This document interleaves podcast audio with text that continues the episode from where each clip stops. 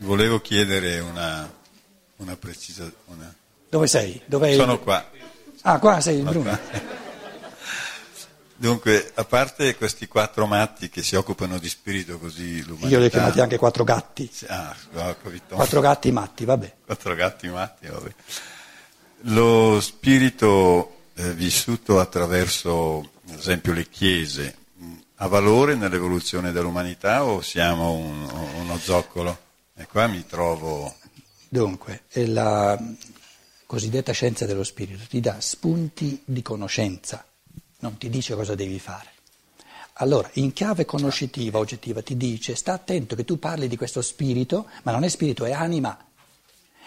Perché tutte le conoscenze spirituali che c'erano sono, sono state perse, sono andate perdute. Eh, E fino a qui sono d'accordo. Sono andate perdute per dare all'individuo la possibilità di riconquistarsele individualmente. Quindi non è giusto dire che, eh, con tutto il rispetto, eh, non, stiamo- non vogliamo offendere nessuno, però vogliamo essere oggettivi, vogliamo essere eh, veraci. no? Con tutto il rispetto delle chiese tradizionali, della, diciamo, della, del cristianesimo tradizionale, è pieno di anima e quasi nulla di spirito. quello di spirito.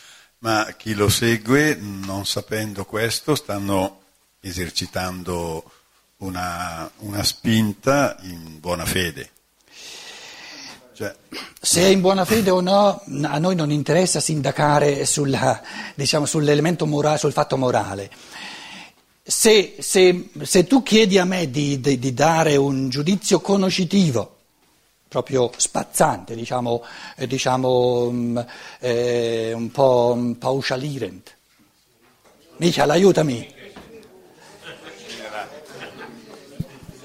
Terribile questo tedesco, è mica... Mai proprio, eh.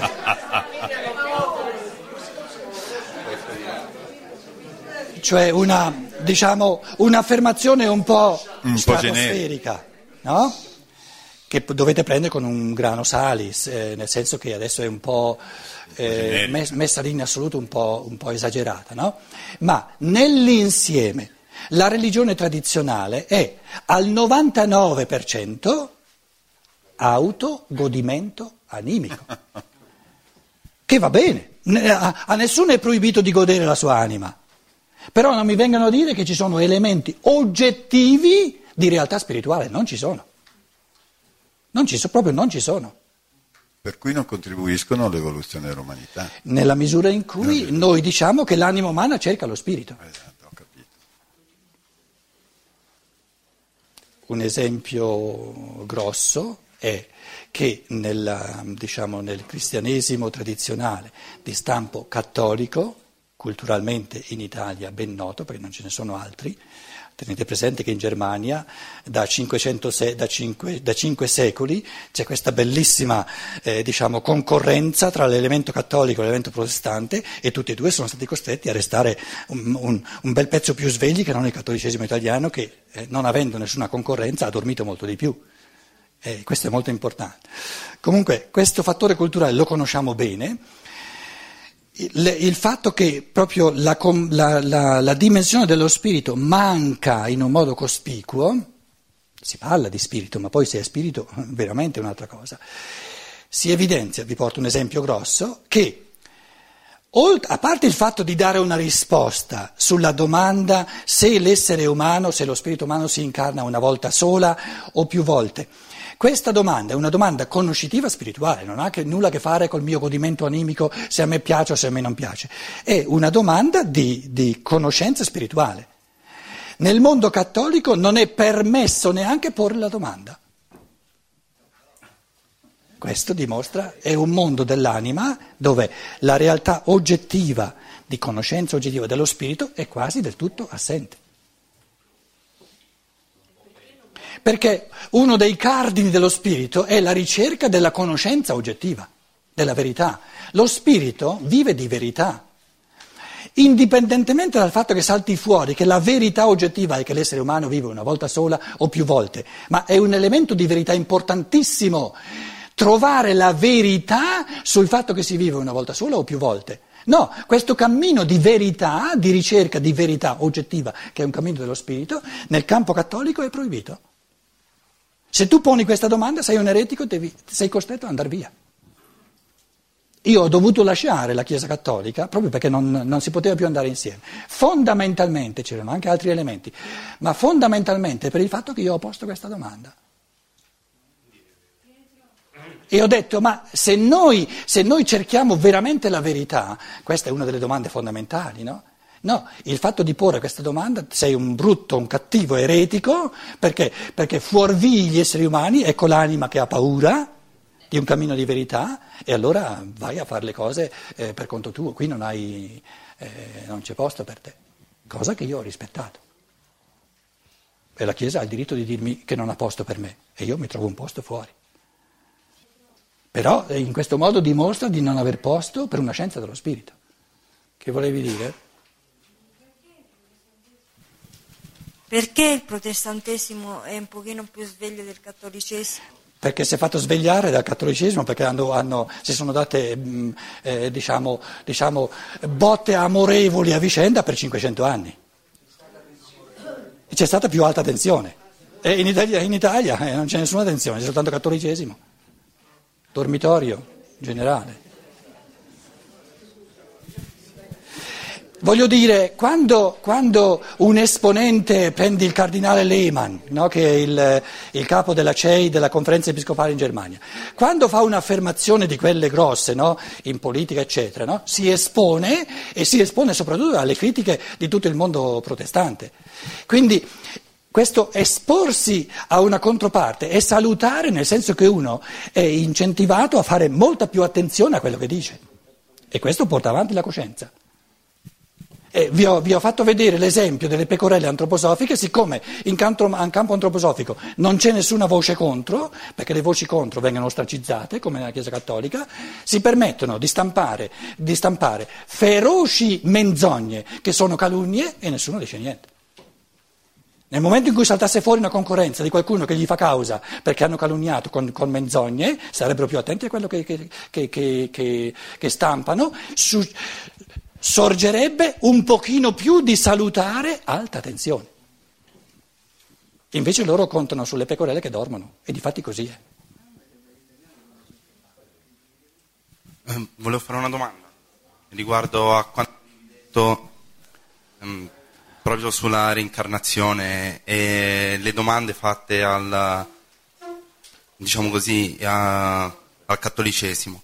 In, in questo caso, quando la risposta è che eh, si pecca di orgoglio o di mancanza di umiltà, a quel punto com'è, diciamo così, il punto di vista dello spirito? Può uno spirito essere orgoglioso?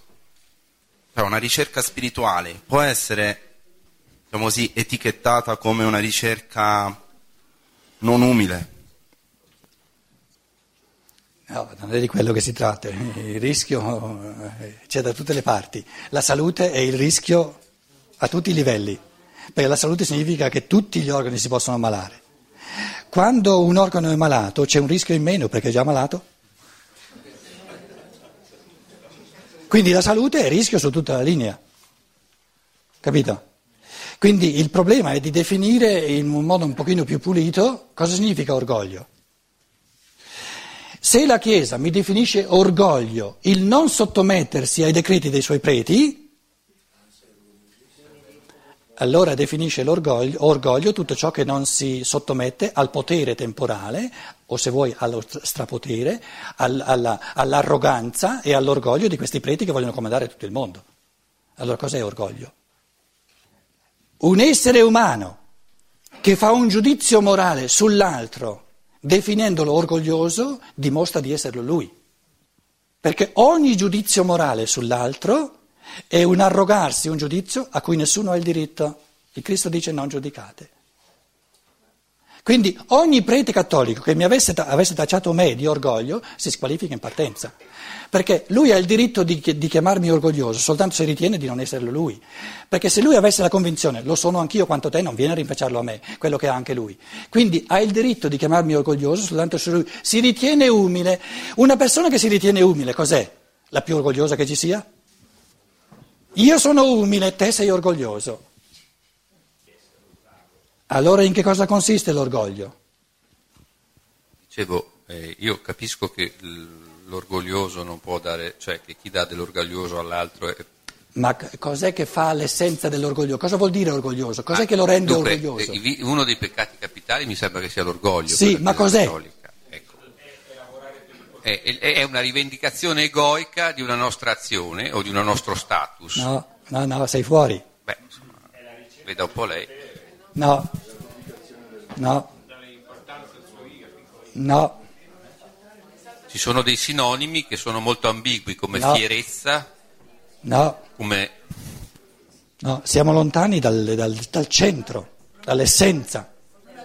L'essenza dell'orgoglio è di, è di esprimere un giudizio su un altro essere umano. Questa è l'essenza dell'orgoglio. E essere non orgogliosi significa proibirsi ogni giudizio su un altro essere umano.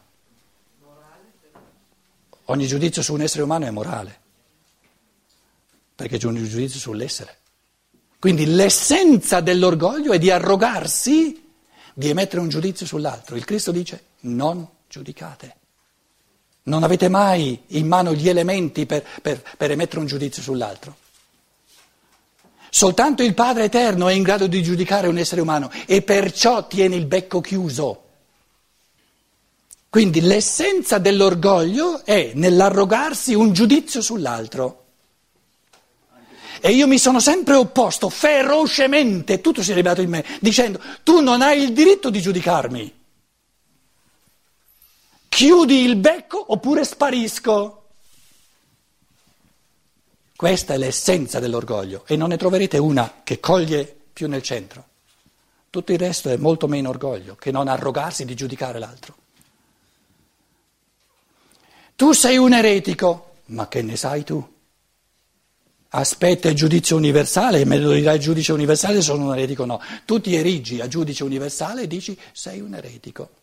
Ti, ti, ti, proponi come misura della verità oggettiva, tu piccolo essere umano, ma sta zitto, chiudi il becco. Questo è l'orgoglio. E non emettere giudizi sugli altri esseri umani non è umiltà, è semplicemente buon senso.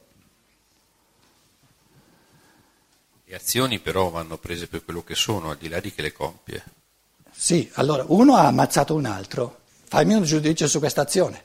Adesso voglio vedere se sei, se sei, capace di sceverare l'elemento morale dove il giudizio di riverbero si riferisce alla persona e se sei capace di fare un giudizio soltanto sull'azione. Che azione Lo è? Lo fanno sempre gli avvocati quando cercano le attenuanti per dire che quella persona è stata provocata e quindi di fatto... No, no gli avvocati non ti dicono, ti dicono eh, l'elemento morale qui non c'entra, noi usiamo non il metro della morale, del bene e del male morale, ma il, me, il metro della legge.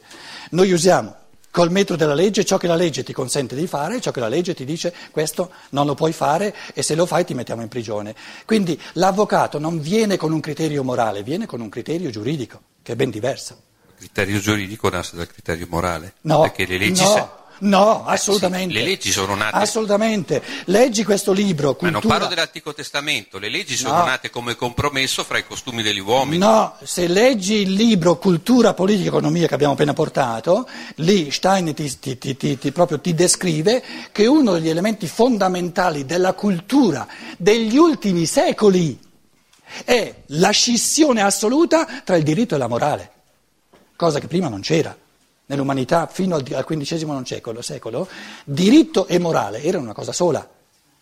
Negli ultimi secoli il diritto è andato per la sua direzione. Ciò che, ciò, che è, ciò che, è, consentito dalla legge, proibito dalla legge, non ha niente a che fare col bene e male morale intrinseci.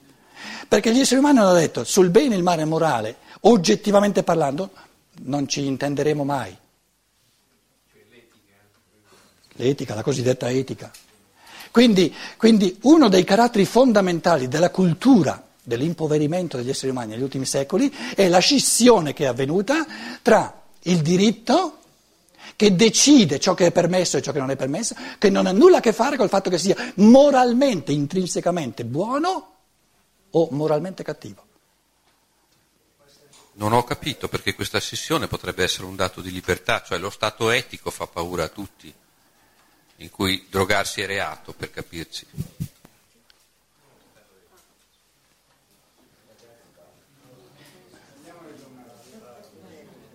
E allora, e allora ti resta che il bene e il male oggettivi non ci sono più. Dato che si millanta di essere teocratico o subteocratico o parateocratico, eh, mi fa molta più paura di uno Stato che dice eh, che ognuno è responsabile delle sue azioni, non tanto... No, no. Il, il terrorismo... Questa è la libertà. Il terrorismo che ti impone il dogma che, che, un bene e un male oggettivo non ci sono, non è meno, terroristico che, che, che, un cammino conoscitivo che ti dice l'essere umano è capace di, di, di cogliere sempre di più l'oggettività di ciò che è oggettivamente buono, nel senso che favorisce l'evoluzione umana, e ciò che è oggettivamente, moralmente cattivo, nel senso che fa devolvere l'essere umano. Il terrorismo ideologico dello Stato moderno, dogmatico, feroce, ti impone che non ci deve essere una, una verità oggettiva. Non è meno terroristico di, ti, di, un Tommaso d'Aquino che ti dice no, se la cerchi la trovi la, la verità oggettiva. Quello ti nega addirittura di cercarla. E ti taccia per un dogmatico se tu dici no, se la cerchiamo la verità oggettiva c'è. Allora chi è più terrorista, chi è più dogmatico, chi è più intollerante? Lo Stato che ti proibisce di cercare la, la realtà oggettiva perché ti impone il dogma che non c'è. Questo è un rimbambolimento assoluto degli spiriti umani. E questo dogma non è meno terroristico dell'altro. Perché quando ti presenti come uno che la cerca la verità e dice che c'è e la si può trovare sempre di più, ti sbatte fuori.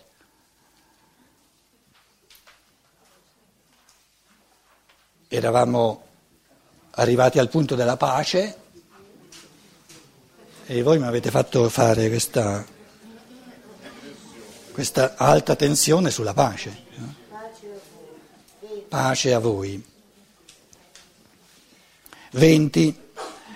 E ciò dicendo mostrò loro, mostrò le mani e il costato. Gioirono i discepoli vedendo il Signore, idontes ton Kyrion idontes, uh, un inizio proprio di livello spirituale, nel senso che lo riconoscono come il Signore. Tommaso manca, Tommaso non c'è.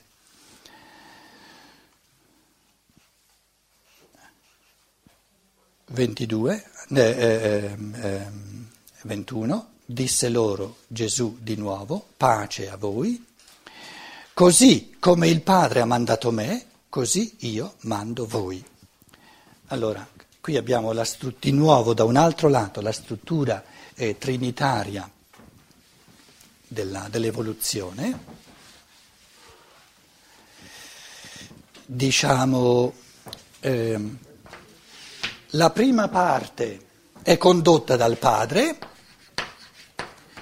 poi nella, nella, nella, nel tratto intermedio, no? nel tratto intermedio il padre si ritira per far posto al figlio, padre, figlio, e nella terza parte, così come il padre ha fatto posto al figlio, il figlio fa il posto all'individuo. Qui scrivo individuo. Quindi il Cristo termina sempre di più di essere un'istanza, una guida dal di fuori e vuole essere interiorizzato in modo che poi l'individuo eh, eh, vive un cammino di verità e un cammino di, di amore a partire dal di dentro, dalla libera volontà. La conduzione del padre è la conduzione delle forze di natura, la conduzione del corpo, con, con la C in italiano, non con la K, corpo.